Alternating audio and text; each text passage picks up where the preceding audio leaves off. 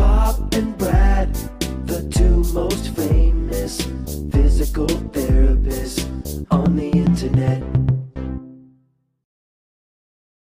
Hi, folks. I'm Bob Schultz, physical therapist. Brad Heineck, physical therapist. Because we are the most famous physical therapists on the internet. In our opinion, of course, Bob. Today, we're going to talk about if you are diagnosed with cancer, top three things you should do immediately.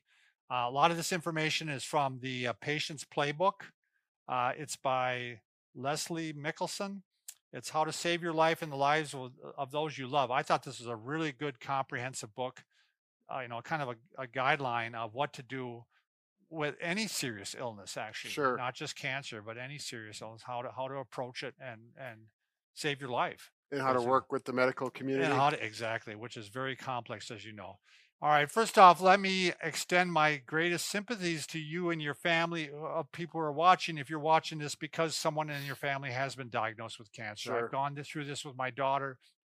It's devastating. I mean, I, I just so I, I what I found one thing that I found that worked out the best for us, Brad, is that you feel better taking action sure. if you're just sitting there and and you know lamenting over it, you feel better you know doing these things that we're going to mention today. Okay. so the yep. first thing is you really want to choose the right place for treatment and that, that seems obvious but a lot of people i know so they'll you know they, they have a hospital in their town it might be a smaller hospital and they're going well i got cancer i'm just going to get treated here because Sure. it's a lot easier you really don't want to do that you want to pick basically a center of excellence Mhm. um, you want to pick, you know, if you have large, small problems, you can go to a small hospital. But when you have large problems, you got to go to a large teaching hospital. Sure. And um, you know, most of these will, you know, your insurance a lot of time and Medicare will cover Sure. th- these large institutions. You can, I mean, you can go to some of the best institutions in the world, and they'll take Medicare. Sure. So Wow. so, um, you know, you know, in our area, we're we're very lucky. We've got Mm. two like within, what did you say, an hour and a half? Right. between these- Easy drive. yeah, Easy Drive. We have the Mayo Clinic and we have Gunderson Health Services Sure. systems. So all very good. I don't know. I'm kind of going against you a little bit here, Bob, but I know my friend went to Gunderson and then he went to Mayo.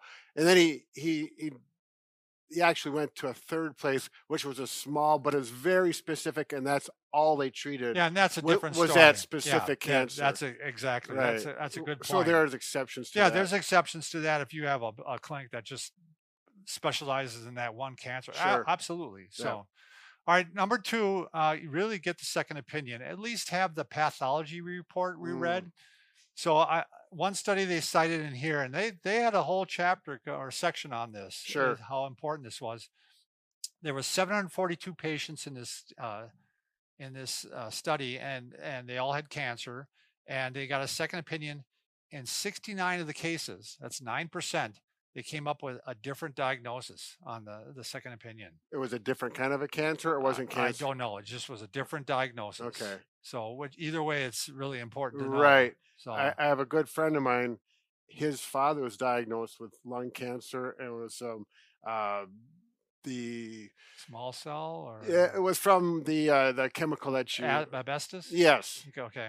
and uh, so he was diagnosed with it so they went to get the best surgeon they could who- which happened to be in New York that they found he flew to New York to have the surgery and he was good the surgeon was because he something didn't look right about it so he got another biopsy of it sent it in while he was on the table ended up not being cancer Oh, wow.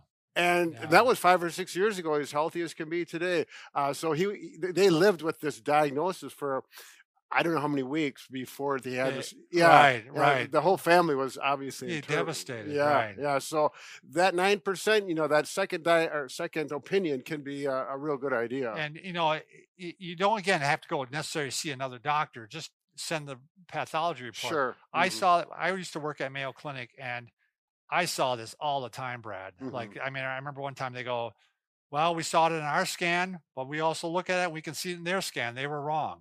I mean, so I mean yeah.